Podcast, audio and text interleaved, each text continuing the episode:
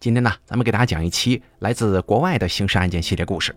本期故事的名字叫做《沉默的羔羊背后的故事》。本节目由大凯为您播讲。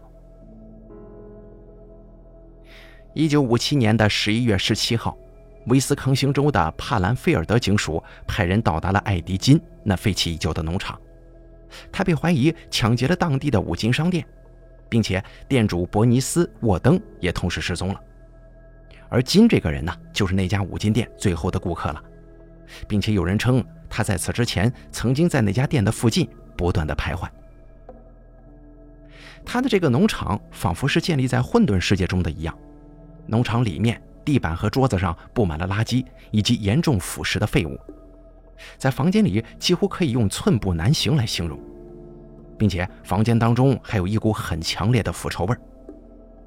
当时的地方治安官亚瑟·施瑞拿着手电筒检查着厨房，他忽然感觉有什么东西碰到了他的夹克。当他转过头来看看到底是什么碰到了自己的时候，一具悬挂在房梁之上、摇曳不停的巨大尸体呈现在了他的面前。这具尸体的头部已经被砍掉了，只剩下了一道口子。这的确是很恶心的一幕，尽管这是一个热衷猎鹿活动的郡。而且还是在这个猎鹿最繁忙的季节。石瑞定睛之后，再仔细一看，他立即发现，这根本就不是鹿的尸体，而是一具无头女尸——伯尼斯·沃登。报案人弗兰克·沃登五十五岁的母亲就这样被找到了。当时，警方搜索了艾迪金的房子之后，完全震惊了其他的治安官。他们意识到，他们所发现沃登夫人的尸体，恐怕并非是这个恐怖事件的终结。其实他们发现的是一个名副其实的死亡农场，这里还有很多有趣的东西，比方说放人骨的碗、人皮做的灯罩，还有废纸篓等等等等。恐怖清单如下：人皮做的扶手椅，放在鞋盒子里的女性外生殖器，用乳头制成的腰带，一个人头、四只鼻子、一个心脏。当他们继续深入的搜查这所房子的时候，他们就发现了更多的恐怖战利品。一套完全用人皮做成的衣服，那些缝制的皮肤都是来自死于艾迪手中的女子。这些变态的手工艺品立刻让艾迪出了名。剧作家罗伯特·布洛赫从他身上获得了灵感，写出了一个关于诺曼·贝茨的剧本。这个角色呢，其实就是根据艾迪的事件改编的，于是就成为了阿弗雷德·希区柯克的经典惊悚片《精神病患者》的故事中心。一九七四年，同样也是一部经典的惊悚片《德州电锯杀人狂》，由托比·胡伯导演，里面有很多来自金的灵感。尽管里面没有一个角色是完全根据艾迪金而设定的，本片重新把恐怖金的风潮搬回了一九七零年中期的聚光灯之下。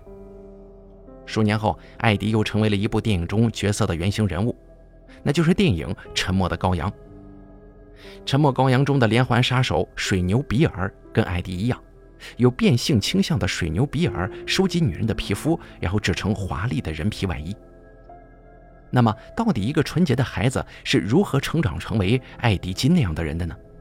让咱们来看看他的童年家庭生活吧，这或许会给我们提供几条线索。爱德华·西奥于1906年8月27号出生。由奥古斯塔跟乔治金在威斯康星州的拉克罗斯所生。艾迪是家中的次子，长子叫做亨利，比艾迪要大七岁。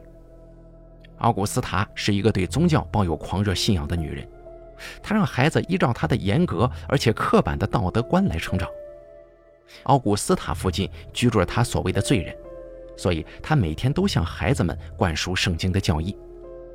她总是向自己的孩子再三地告诫他们，其他的女人是如何不道德、如何放荡的，以此来约束他们对性的渴望，并且还会以下地狱来威胁他们。奥古斯塔同时呢，还是一个极权而且刚烈的女性，她认为自己的世界观是绝对正确的，她也经常给自己的丈夫和孩子叙述她对信仰的看法。乔治，一个懦弱的男人，并且是个酒鬼。他对孩子的成长并没有什么太多的看法。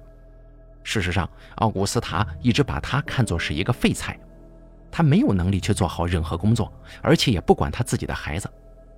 奥古斯塔作为一个女性，不仅仅一手养大了自己的孩子，而且还支撑了整个家庭的开销。他在生艾迪的那一年，就在拉克罗斯开始做杂货店生意，如此才使得家里有了足够的收入维持糊口的日子。他工作非常卖力，希望能够存足够的钱，然后举家迁移到人烟稀少的城市郊外，以此来逃避无道德的社会和那些罪人。当然了，这些都是他所认为的。在一九一四年，他们移居到了威斯康星州的帕兰菲尔德，一个一百九十五英亩的农场。他希望能够在这个人烟稀少的地方隔绝所有的邪恶力量，来拆散他的家庭。这里人烟稀少的程度让人惊讶呀！最近的邻居离他们家有差不多四分之一英里的路程。尽管奥古斯塔不断的希望将自己的儿子与外面的世界隔绝起来，但是他却无法阻止自己的孩子到学校去。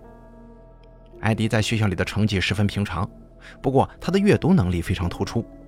他经常会阅读一些有关冒险的书籍跟一些杂志，这些书刊刺激了艾迪的想象力，他的想象力让他可以立刻沉浸到自己的世界当中。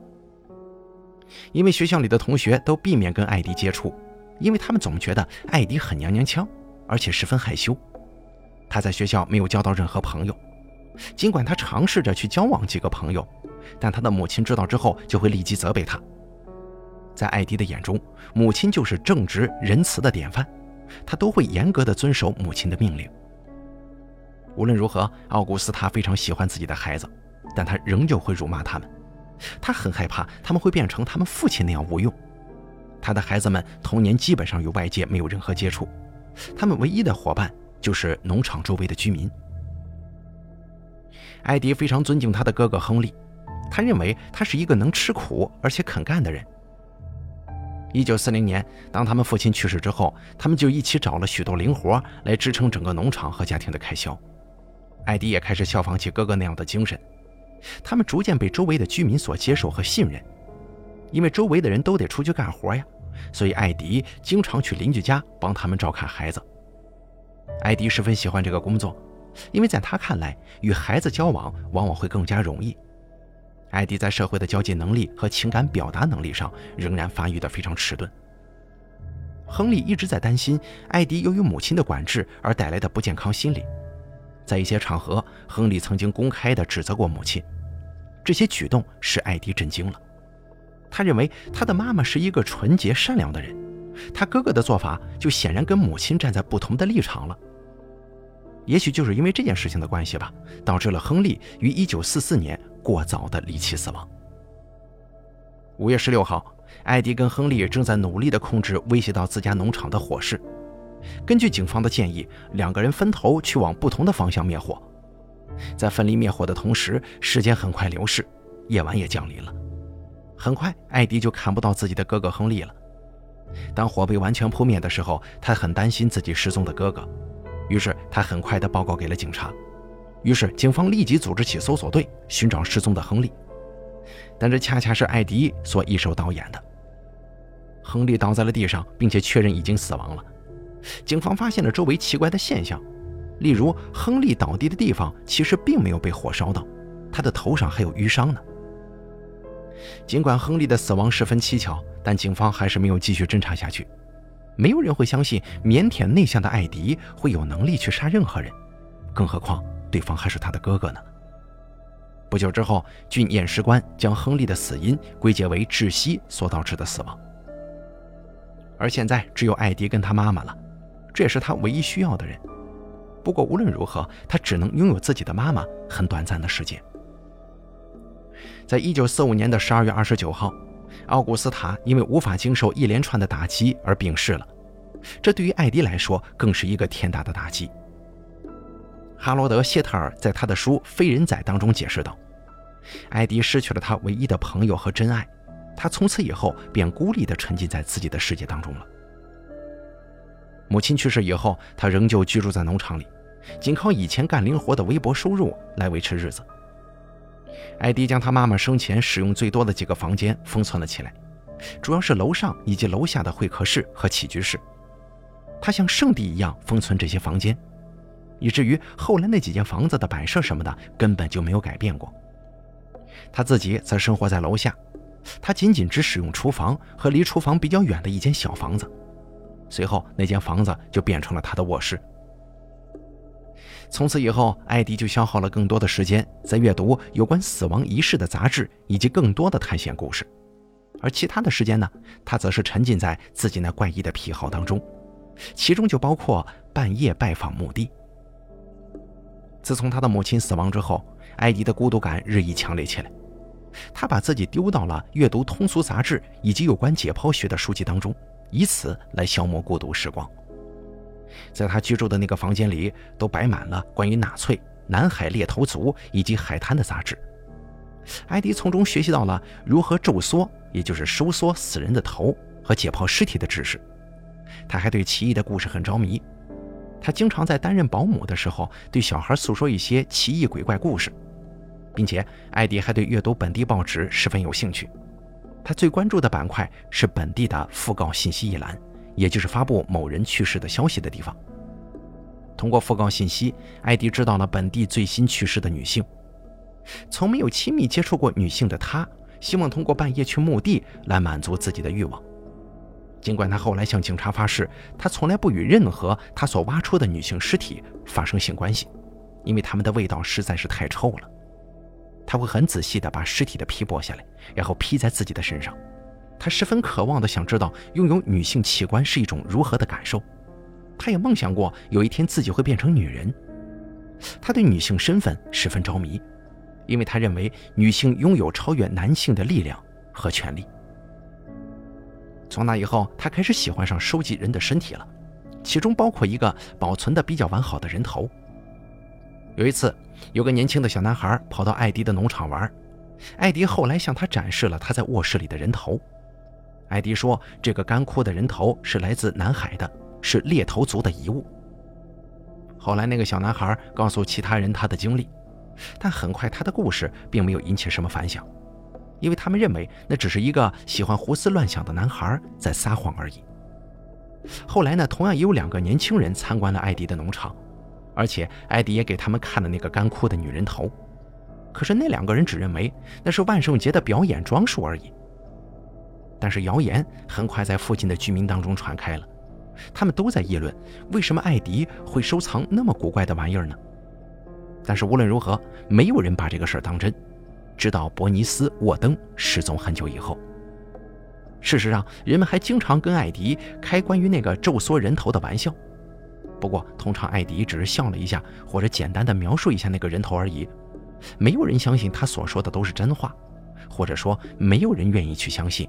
那都是真实的。在一九四零年末期至一九五零年期间，威斯康星州的警方开始注意到越来越多的人口失踪案件，其中有四例引起了警方的高度重视。第一宗是一个名叫乔治亚·维克尔的八岁小女孩，她在一九四七年的五月一号从学校放学回家的过程当中奇失踪了。数以百计的居民和警察在威斯康星州的杰弗森附近方圆十里内寻找这个女孩。不幸的是，乔治亚再也没有被找到。因为没有找到嫌疑犯呢，所以警方只有再次回到女孩最后出现过的地方。他们仔细的在福特搜查，可惜一无所获。最后，他们把这个案子给封了起来，没有再打开过。直到数年后，艾迪金被指证犯有谋杀罪。另外一个女孩六年后在威斯康星州的拉克罗斯失踪了，她是十五岁的伊芙琳·哈特利。他在做临时保姆的时候神秘失踪了。伊芙琳的父亲打了好几次电话到女孩工作的那个家庭，可始终没人接。女孩子的父亲很是担心，于是他马上开车到女孩做临时保姆那里，可是没有人应门。他从旁边的窗口望了进去，可他只发现地上有他女儿的鞋子，还有一副属于他女儿的眼镜。他试图进入房子，可所有的门和窗户都锁着。除了后地下室的窗户，并且他在那儿发现了血迹，他立刻惊呆了。在房间内，他还看到了一连串搏斗的痕迹。他立即找来了警察。警察到达之后，发现了更多留在窗口玻璃上的血迹，一个血手印印在附近的房子上，而入室时的脚印和女孩另外一只鞋子则在地下室被发现了。于是，一个区域性的搜索立即展开。但是伊芙琳还是没有被找到。数天后，警方在拉克罗斯郊外的公路旁发现了属于伊芙琳的那沾满血迹的衣服，但糟糕的是，还是找不到任何嫌疑犯。一九五二年十一月，两名男子在威斯康星州的帕兰菲尔德酒吧喝酒，他们正准备去猎鹿呢。两个人分别是维克多·特拉维斯以及雷伯吉斯。他们二人在酒吧里待了好几个小时，离去了。可是从那以后，连同他们所驾驶的车子一起消失不见。于是乎，警方立即再次展开大规模搜索，但是没有发现任何痕迹和线索。就这样，他们又在茫茫人海当中消失了。一九五四年冬天，帕兰菲尔德的一家旅馆老板玛丽霍根。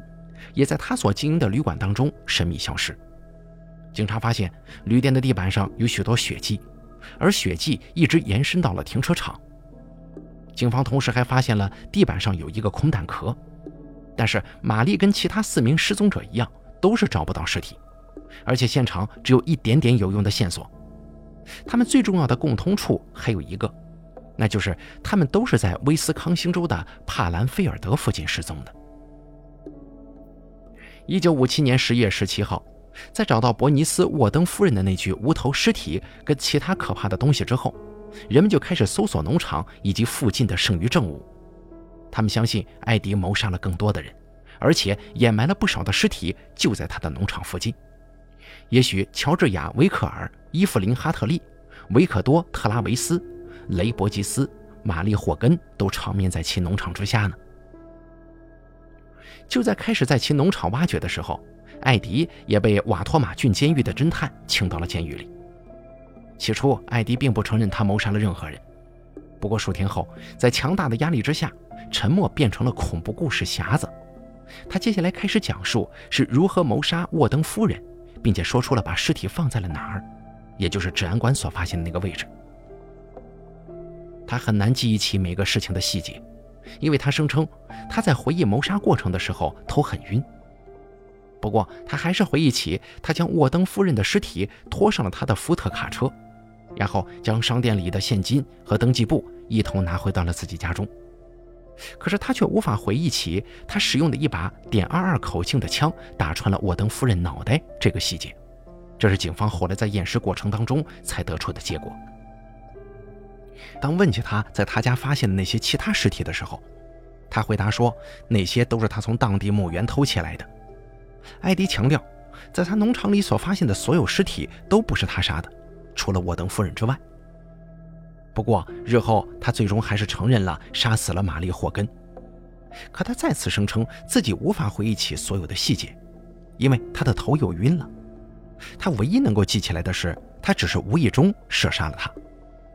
在审问的时候，艾迪并没有表现出任何忏悔的迹象。当他谈起谋杀以及从墓穴里盗走尸体这些异常行为的时候，他表现得十分平静，甚至还会露出高兴的神情。他对自己所犯下的罪行没有任何概念，也许对他来说这些都很平常吧。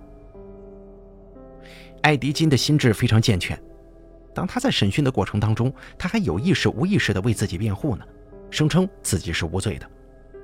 当时他所犯下的罪行都是因为精神错乱而导致的。随后，他们给金做了一套心理测试题目，结果证实他在心理和精神上的确有遭受过伤害。心理学家跟精神病学家都在跟他交流过后认为他患有精神分裂症，而且是一个性变态精神病者。他的问题主要归结于其母亲不健康的关系以及错误的教育。金很明显受到了来自女性的双重矛盾，首先是他人生对异性产生的渴望，其次是他母亲强加给金的那种后天不健康的意识，这种爱与恨的感觉使他对女人产生了一种无法形容的困惑，最后这种困惑被逐渐扩大，最后发展成了变态精神病。艾迪金面临更多的审问以及心理测试，侦探则是继续搜索有可能散落在他农场附近的证物。警方发现，艾迪的农场里有十具女性的尸体。尽管艾迪发誓有八具尸体是从当地的墓园里偷出来的，但是警方对他的证词表示怀疑。他们相信那些尸体很有可能是来自艾迪金所谋杀的女人。但唯一可以确定的是，挖掘坟墓之后就可以知道艾迪是否在撒谎了。在激烈的争论关于挖掘坟墓是否有伤道德之后，警方最后还是决定挖掘艾迪所指的那些他曾经挖出过尸体并且亵渎过的墓穴。所有的棺材挖出之后，他们发现部分有明显损坏痕迹，许多尸体还缺失了部分肢体。不久之后，他们在艾迪的农场发现了一具尸体，这再次让他们意识到了问题的严重。他们认为，事实上艾迪金谋杀了三个人。十一月二十九号，警方挖掘出了一具人类骸骨，他们怀疑这是维克多·特拉维斯的骸骨，他消失了数年之久了。接下来，遗体被迅速地交往犯罪实验室进行检查，但结果出来之后，证实这不是一具男性的尸体，而是一具中年女性的骸骨，是从墓园里挖出来的战利品。尽管警察很努力地搜寻线索，但他们还是无法找到关于维克多·特拉维斯。或者是其他早些年在帕兰菲尔德失踪的人与艾迪之间的联系。艾迪到目前为止只确定谋杀了伯尼斯·沃登和玛丽·霍根。当调查人公开了在艾迪农场的发现证据之后，新闻立即就传开了。来自全世界的记者聚集到了威斯康星州的帕兰菲尔德这个小镇，小镇立刻因为艾迪金而出名了。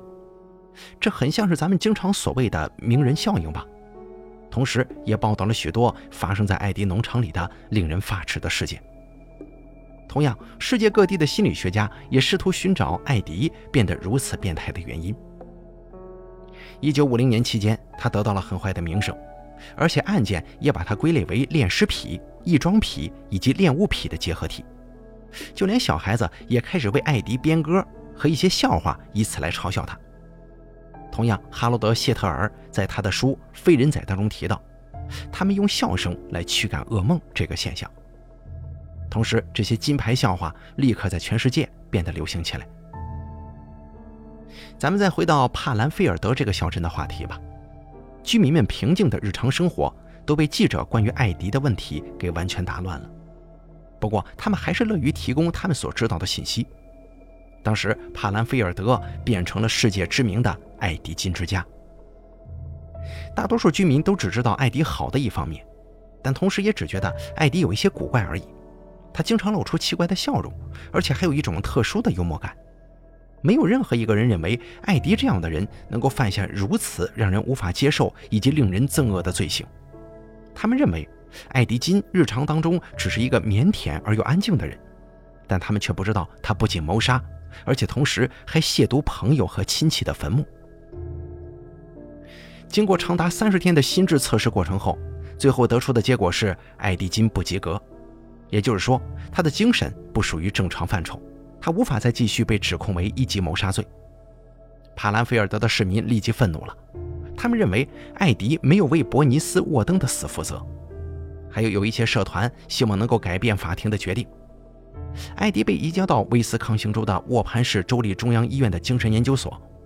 随后，他的农场以及其财产被拍卖了。成千上万的好奇者都来到了这个小镇，都来看艾迪所被拍卖的物品。他的车、家具、乐器很快就都在其中了。随后，一家公司接管了他的财产拍卖。他们决定开放艾迪农场，每个进去的人收取五十美分作为参观费。但这再次激起了市民们的强烈不满呢。他们认为艾迪的家会立刻变成病态博物馆，于是他们要求平息所有风波。尽管那家公司事后放弃了收取参观费，但还是无法平息市民的怨声。一九五八年三月二十号清晨，帕兰菲尔德的民间消防队都被叫到了艾迪的农场，他的农场正沐浴着大火，没过多久房子就塌了。可是所有旁观者都不发一语。他们都只是沉默地看着眼前的一幕。警方相信这是一起蓄意纵火案，因为房子没有任何的电线布线隐患。尽管事后警方进行了调查，但他们还是无法找到嫌疑犯，这个事儿也就不了了之了。当艾迪知道了自己的房子被烧毁之后，他只是很简单的说了一句：“没什么。”尽管大火烧毁了许多艾迪的东西，但仍有一部分被抢救了出来。剩下的物品继续被拍卖，包括农具以及他的汽车。艾迪的1949年款的福特轿车，这辆车被运用于运送尸体，于是，一次出价战就这么打开了。最后，车子以760美元成交，买主随后把车子运到郡的集会上展示，很多人都愿意花上一刻钟的时间来仔细的观赏这辆实车。看上去，人们对来自帕兰菲尔德的艾迪金的兴趣是永远也不会结束了。在精神病研究所接受治疗了十年之后，艾迪金逐渐恢复了过来。法庭认为，那个时候的他有能力接受法庭的审问了。这项行动于1968年1月22号开始，来决定艾迪到底是有罪还是因为精神错乱而谋杀了伯尼斯·沃登。但事实上，正式的审讯是在1968年的11月7号开始的。一共有七个起诉方的证人，有几个是实验室的技术人员。他们参与了沃登夫人的尸体解剖工作，一个前代理郡治安官，还有一个现役郡治安官。很明显，艾迪完全没有任何翻盘的机会。只过了一个星期，陪审团就做出了裁决，他们认为艾迪有罪，他被判犯了一级谋杀罪。但是因为他在杀人的时候患有精神疾病，过后他又因为精神病的原因改判为无罪。随后他被送回州立中央医院。伯尼斯·沃登和玛丽·霍根，还有那些坟墓被挖掘的家人，感觉不到任何公平公正。他们认为艾迪金逃脱了应有的惩罚，可是他们也无力改变法庭的裁决。艾迪金在精神研究所将度过他生命中余下的日子。作家哈罗德·谢特尔在书中描述，他在精神病院里是一位模范病人。艾迪在医院里过得很开心，他是一个乐观的人，也许他一生中都没有感觉那么快乐过。他与其他的病人相处的还算不错，尽管有些时候他是一个人独处的。他每天都饱食三餐，而且他仍旧热衷于阅读。他不仅经常跟精神病院的员工们聊天，并且他还非常喜欢手工艺、石雕、制作地毯以及其他职业疗法的活动。他甚至对个人业余无线电产生了兴趣。他被获准用自己挣来的钱购买了一套便宜的无线电接收器。